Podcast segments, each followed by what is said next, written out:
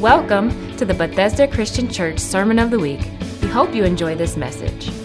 For more information about this podcast and other resources, visit yourbcc.org or download our mobile app from the App Store. So, these are some of the local missions that we support, and your support is helping them to spread the word. And you've seen in some of the questions that were asked to these local missions how do you spread the word? How can we help you spread the word of God? It's something that we're passionate about and we want to keep moving forward with at all times, spreading the gospel of Jesus Christ and moving his word forward. It's a topic near and dear to my heart and one we're going to talk about, continue to talk about this morning, spreading the word of God. I want to look at two modes, if you will, of spreading God's word. And one is about all of us, it's about us as individuals. How do we spread God's word? How can we better spread God's word? How can we get extraordinary at spreading God's word? And second, another way is through the church. How, as a church and a unit, can we move God's word forward? So, first, I want to address you this morning about individuals, how we as individuals can better spread God's word. And of course, I'm going to go right to his word, the book of Acts, chapter 4, and talk about two individuals. They are the apostles Peter and John. After Jesus was resurrected and ascended into heaven, they were filled with the Holy Spirit and they really became bold. They started to talk to people about God's Word in Jerusalem. Now, of course, this was the uh, capital of Judaism, it was where the temple was. It didn't really make the Jewish religious people too happy. As a matter of fact, they were agitating the priests and the leaders, John and Peter, just by merely talking about Jesus. This Jewish ruling council called the Sanhedrin, they had gotten a little disturbed with Peter and John because these two they were just teaching and talking about Jesus. And then one day on their way into the temple, and it's part of uh, what I read to you this morning from Acts chapter 4, they walked in, they saw a paralytic man at the gate, and they said, Silver and gold, we don't have it, but what we have, we're going to give to you. In the name of Jesus Christ of Nazareth, of Nazareth Get up and walk. And you know, that guy got up and he walked. And that irritated some of the leaders in the Jewish temple, the priests and the Sanhedrin. They didn't like it. They didn't like it because Jesus was becoming the center of it all. And they wanted to be the center of it all. So they were upset. They seized Peter and John. They began to inter- interrogate them. And so, to this uh, really unruly interrogation, Peter and John gave a reply. I want to read you some of that reply from Acts chapter 4. It's verses 11 through 20. They're uh, being called really to defend why they're speaking about this man Jesus. So Acts 4:11 it says and this is Peter and John talking they say, Jesus is the stone you builders rejected, which has become the cornerstone. Salvation is found in no one else, for there is neither for there is no other name under heaven given to mankind by which we must be saved.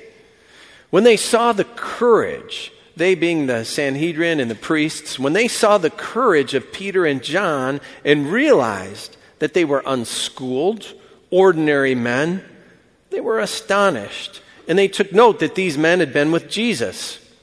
But since they could see the man who had been healed standing there with them, there was nothing they could say. So they ordered them to withdraw from the Sanhedrin and then conferred together.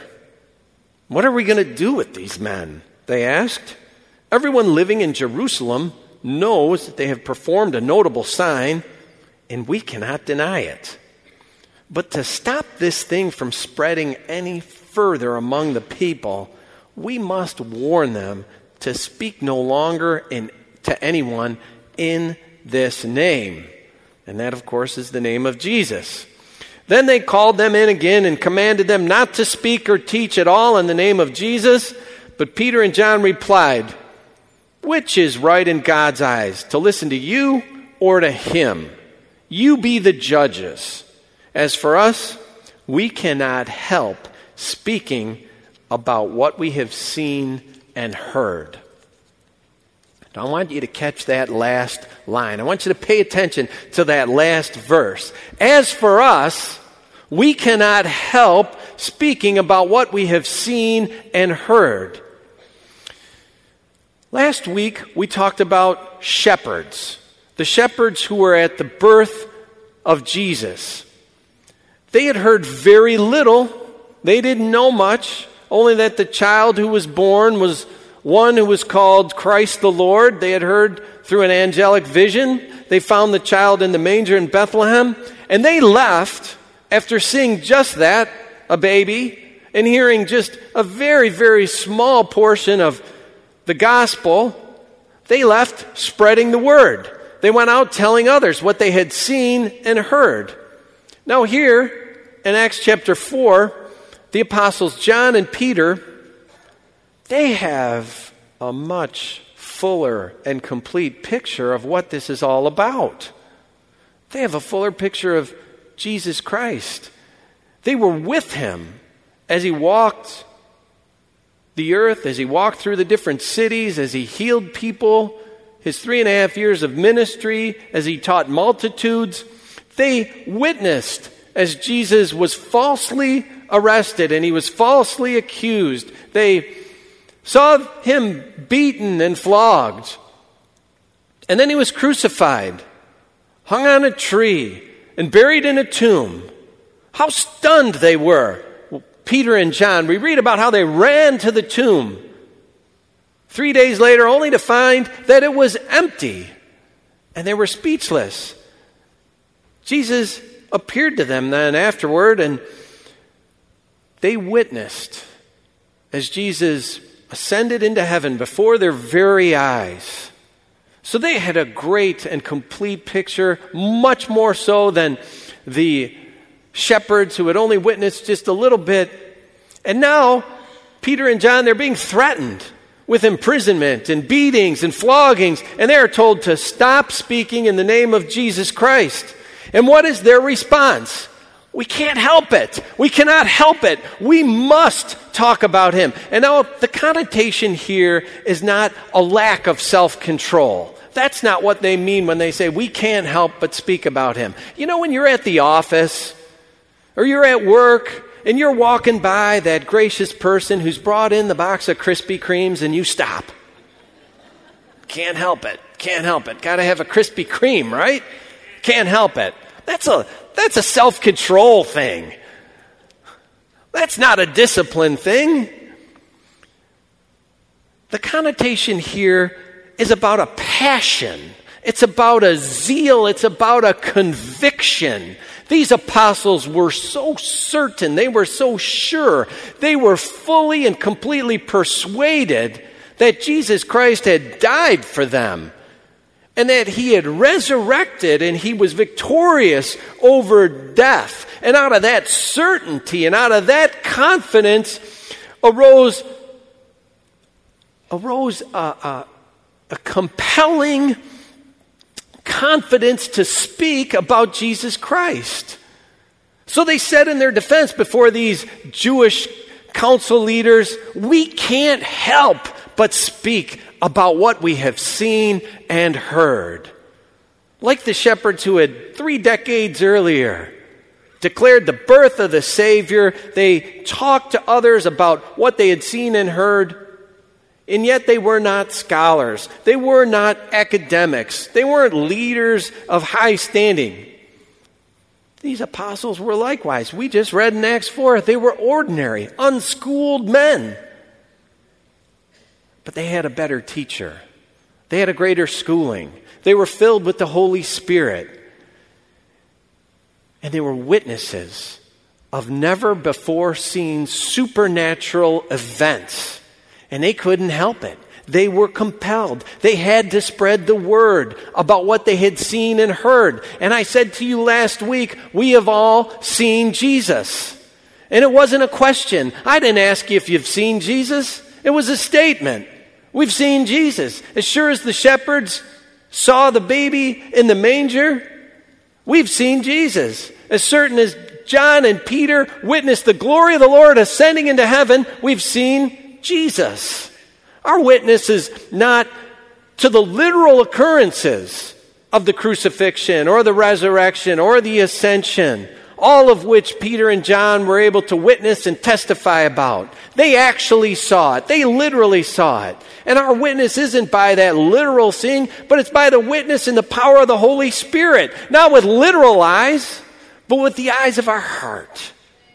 Paul the Apostle, he wrote to the Ephesians in the first chapter of the book of Ephesians, he wrote, I pray for you. I pray for you, Ephesians. And what was his prayer? He said, I pray that the eyes of your heart will be open. I pray that the eyes of your heart will have enough light to see what is the hope of God's call, what is the richness of God's glorious inheritance among believers, and what is the richness of God's call and his inheritance. It's Jesus Christ.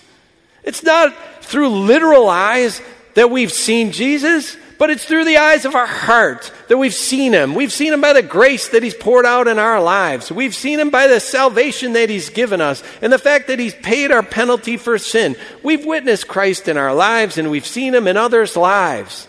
And we can testify about what he's done for us. On Tuesday, when, I, when that call came in and I heard the message, a man crying on the phone, ah, he saw Jesus. He saw Jesus in that he was healed of something in his neck and it's gone. He didn't literally see him, but he had a healing. That's the power of Christ. We've witnessed his power displayed throughout the universe. We've heard of him, we've witnessed him. And are we not so convinced are we not so sure? Do we not have an assurance that Jesus Christ is real, that He died for us, that He's important, that He was victorious over death, hell, and the grave? Are we not so sure that we can't help but talk about it? We are ordinary people, like the ordinary men who are faced with threat of harm, yet they could not help but speak about Jesus.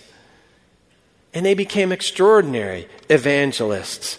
Go from extraordinary to extraordinary. Make it your point to not be able to help but speak about the Jesus that you know and the Jesus that you've seen and the Jesus that you've heard. And I'm not saying that you walk into a crowded movie theater and you begin to shout about Jesus.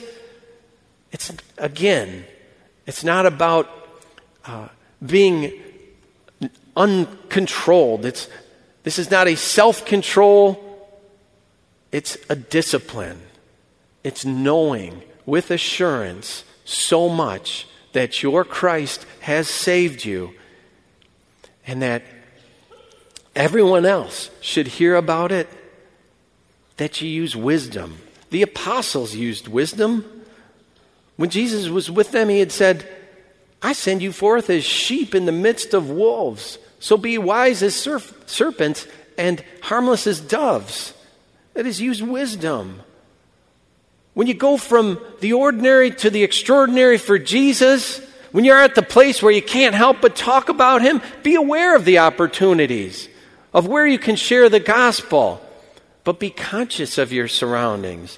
Know that in the world, you're surrounded by wolves. And what would they want to do? They want to be like the, like the Sanhedrin. They want to shut you down. They want to hem you in.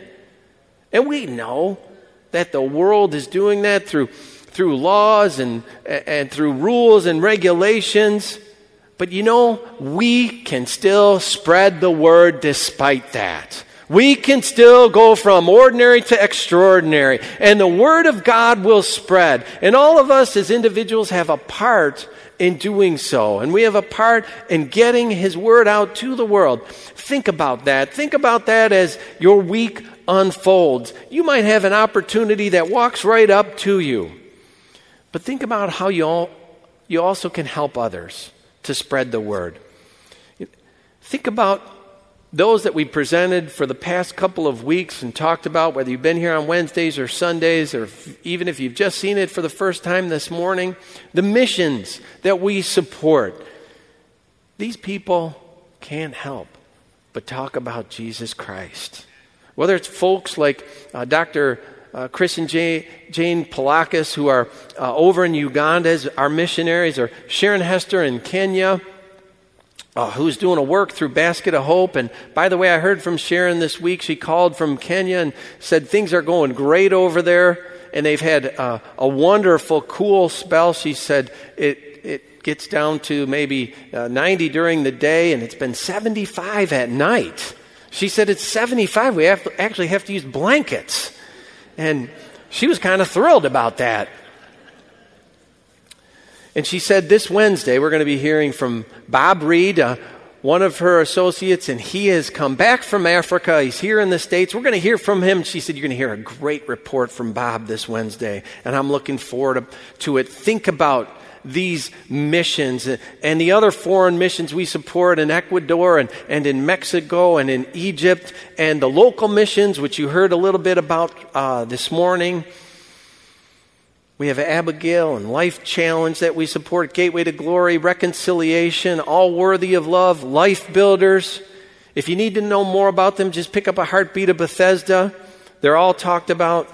But really go before the Lord and pray about how you might support them, not just with your prayer, but also financially. And be ready next week to respond. Use the little form that you received today and be ready next week so that we can support these that are in all these various parts of our community and the world who can't help but spread the word of God.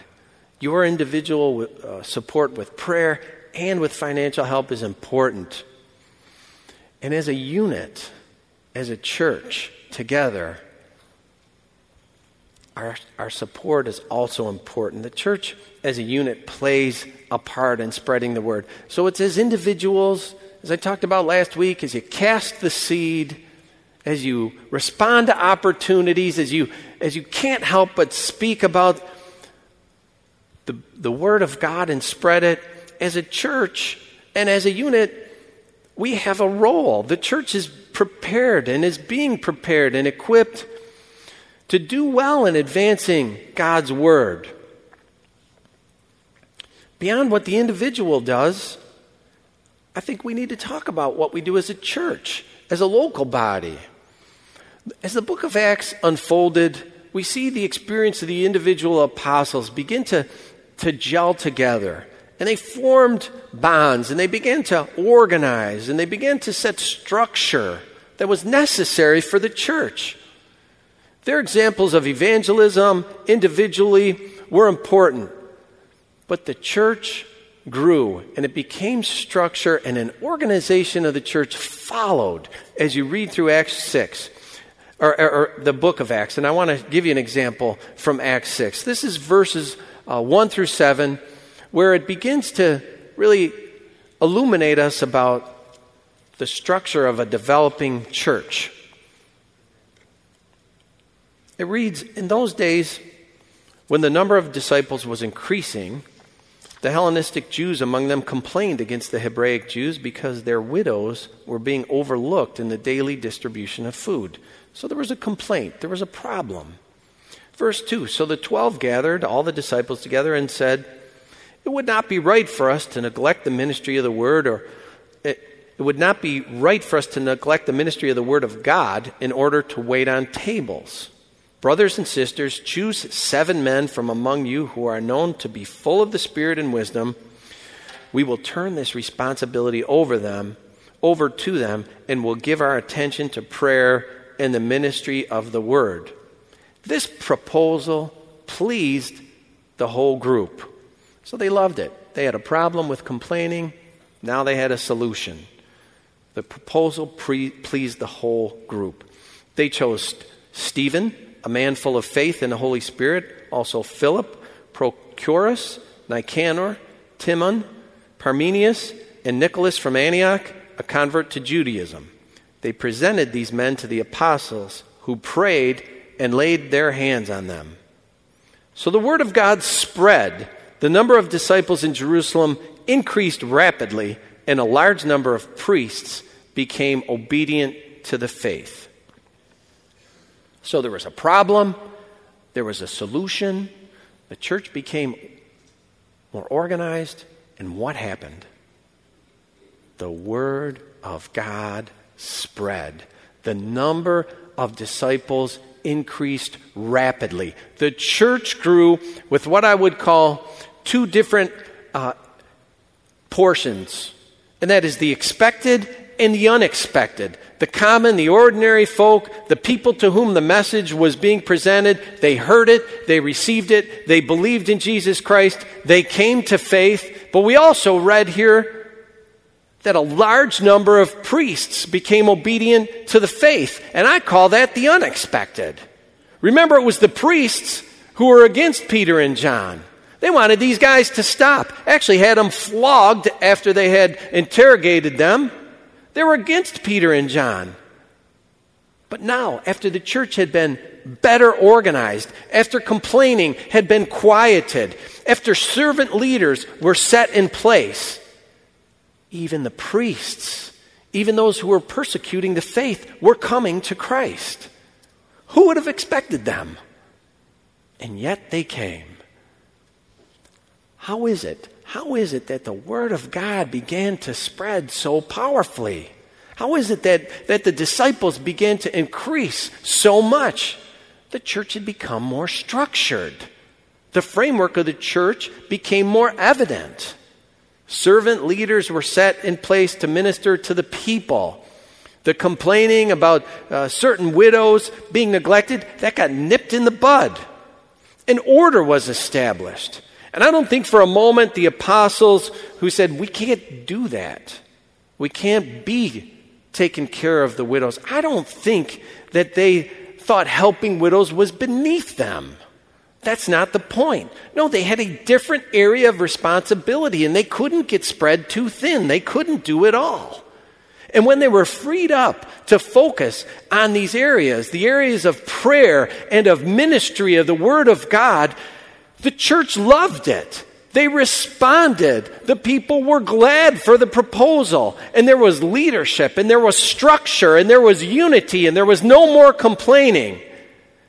Those who were called to focus on the word were able to focus. Those who were called to ministry of service were able to focus on that. The people supported their leaders together, united. Something began to happen. The word of God began to spread, and the church grew. And the church was better for it because the church was better prepared for it to receive those that they expected, and they were better prepared even to receive those that were unexpected, their former persecutors. And you know, I want Bethesda Christian Church to be that kind of church. I want us to be united. I want us to be people who know our areas of service, that we understand God's gifts and callings on our life, and we get involved in those areas, and together, united and prepared, we're ready to receive any and all who God sends through these doors over the past year, and especially the past several months, there have been some changes here at Bethesda. And if you haven't noticed, you haven't been paying attention. there have been changes in our day to day, our day to day operations. There have been uh, changes in our ministries. There have been changes in our leader, leadership. And all of this has been done that we move forward better prepared and ready and better able and more equipped to spread God's word, the gospel. And overwhelmingly, the church here has been supportive. Overwhelmingly. And I say thank you to you all for that support. I do. Thank you.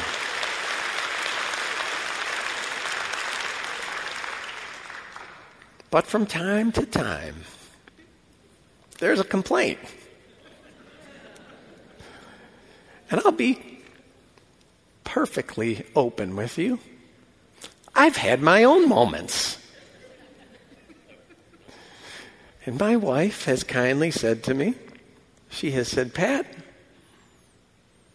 you appreciate Pastor Dunn a lot more now, don't you? and there have been times where I've said, yes, absolutely.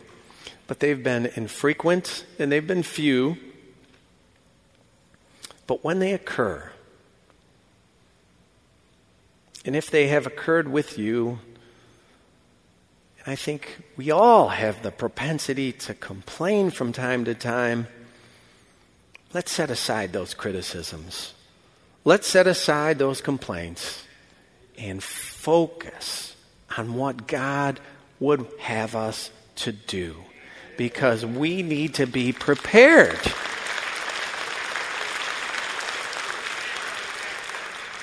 When we're united, I've no doubt God is going to send people to us. He's going to send those we expect, and He's going to send those that we don't expect, and we really need to be ready for that. And I think we are. I feel the unity here in this house. I have been overwhelmed, and I mean it, inundated with positive feedback since last week and our service outside and our picnic it has been just one person after another. I even received a message that said God's excited. So that was great to that was great to hear. And I believe we can move forward as a church being ready to advance God's word because we're prepared and because we're unified. And we're going to even get stronger this morning. We're going to make our, organi- our, our organization even stronger we're going to add six new deacons to our church council this morning. And we're going to close our service by installing them in their office and praying over them. Paul wrote to Timothy.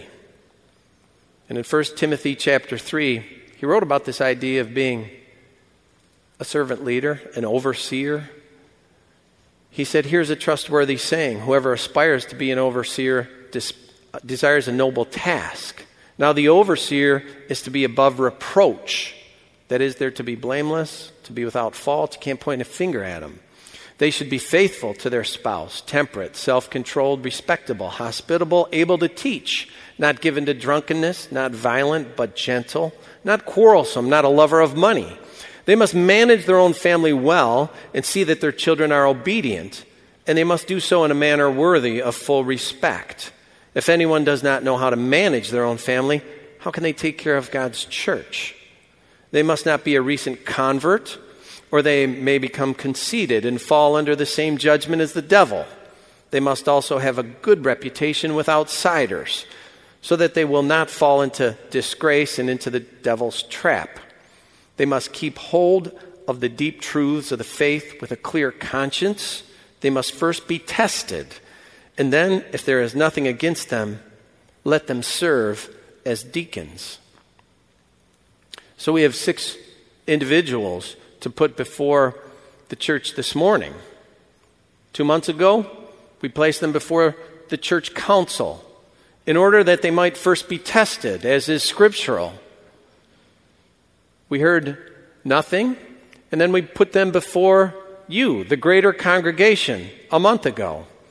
And once again, we haven't found anything to bring against them. So this morning, in the name of the Lord, we are going to charge and set apart, ordain, and commend to the grace of our Lord Jesus Christ these fellow laborers who have come from this congregation as deacons. And we do so on the authority of the Scriptures. So this morning, I invite to the platform Jesse and Kristen Allen.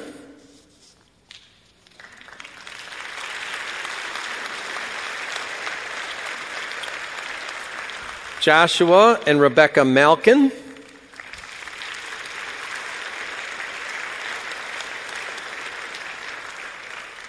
And Michael and Veronica Choir.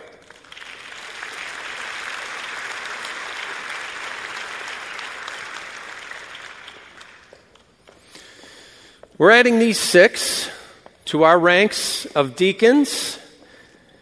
and the deacons who serve alongside our elders, and they comprise our church council.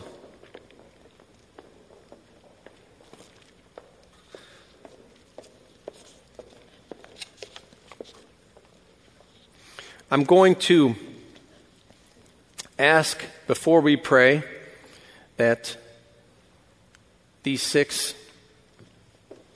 would make a vow and keep a promise. So, Kristen and Jesse, Rebecca and Joshua, Veronica and Michael, I require your promise. Do you subscribe to the doctrinal standards of this church, rejecting all teaching which contradicts them, and promise to do the work of your office faithfully, in a way worthy of your calling, and in, and in submission to the government and discipline of this church? Thank you. So, therefore, by the authority of the Word of God and the witness of the Holy Spirit in your lives, I want to give you this charge. Be strong in the grace that is in Christ Jesus. Be diligent to commit the word of truth as your constant guide. Be attentive to entrust the gospel to faithful men and women who shall be able to teach others to do so also. Endure hardness as a good soldier of Christ. Do not entangle yourself with the affairs of this life, but store up treasures in heaven that you may be crowned with the crown of righteousness. Serve others with humility. Be gentle unto all. Be apt to teach, patient, in meekness, instructing those who may oppose you. Speak the things which are of sound doctrine. In all things, show yourself as a pattern of good works, in your teaching, showing integrity, sincerity, and soundness of speech that cannot, that cannot be condemned. Be steadfast, immovable, always abounding in the work of the Lord. Deacons and elders in our congregation, I'm going to ask you to please stand.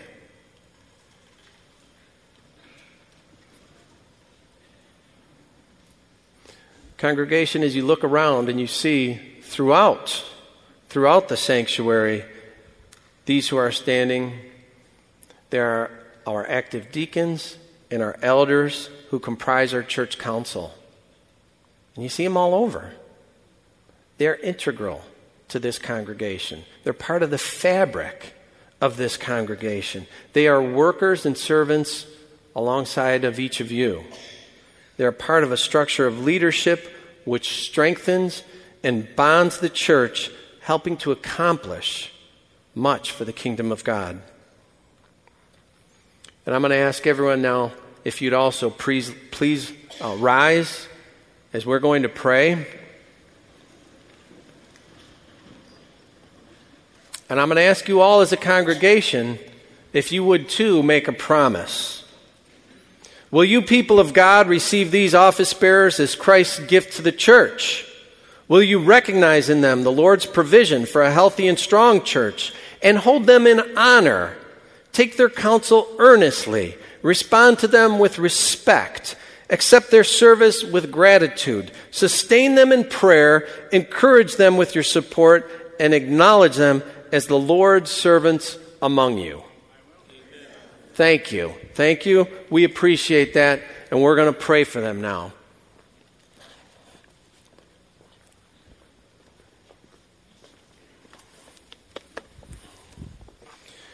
And, and if you would like, you can raise a hand toward each of these who are on the platform. Heavenly Father, in the name of Jesus Christ, we thank you for the willing hearts and the able hands that are kneeling at this altar before you this morning, God.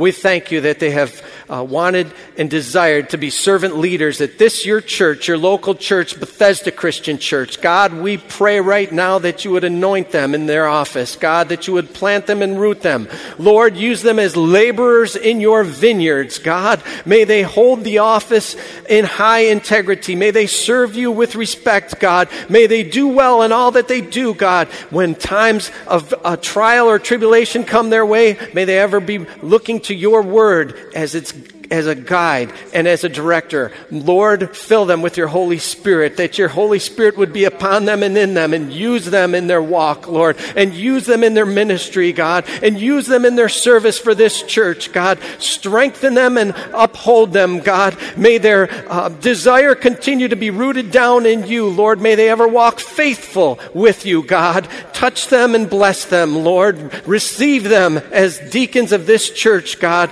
We thank you and we praise you. May everyone in this congregation, God, who has a hand laid, uh, raised right now, Lord, may they also support them, Lord.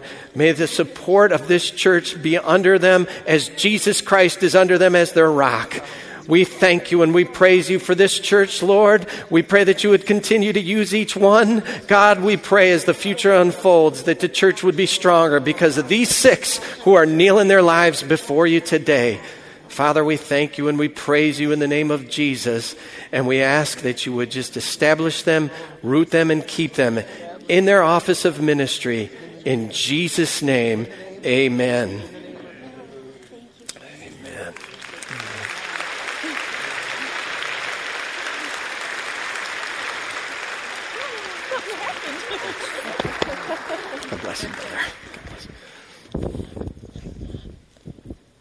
We're going to have a closing prayer. But before you leave today, I'd ask instead of going out the back doors, that you would make a point to come up front here.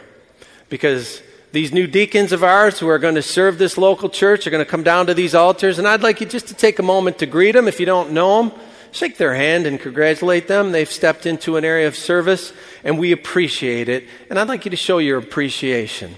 Let's pray. Father, thank you for your presence this morning, in our time of worship and praise, in our time at the altars, Lord, I know your Holy Spirit has met people. Father, may we hear good testimonies as we heard even Tuesday in a call that you're still in the healing business. Thank you, Jesus. Continue to give us those testimonies. And Lord, thank you for being here in the breaking of the word and the establishing of your church. And Father, I pray that you would bless all those who are here. Bless them and watch over them as they go. Bless every family represented and keep them. Be their front and rear guard. Be on their right and their left as they go about their business this week. Lord, remind them. Help them that they couldn't help but speak about you when an opportunity arises, God. And bless each one as they consider a gift to the missions department. Lord, we thank you and we praise you and commit it all unto you in that powerful name of Jesus Christ our Lord. Amen. Amen.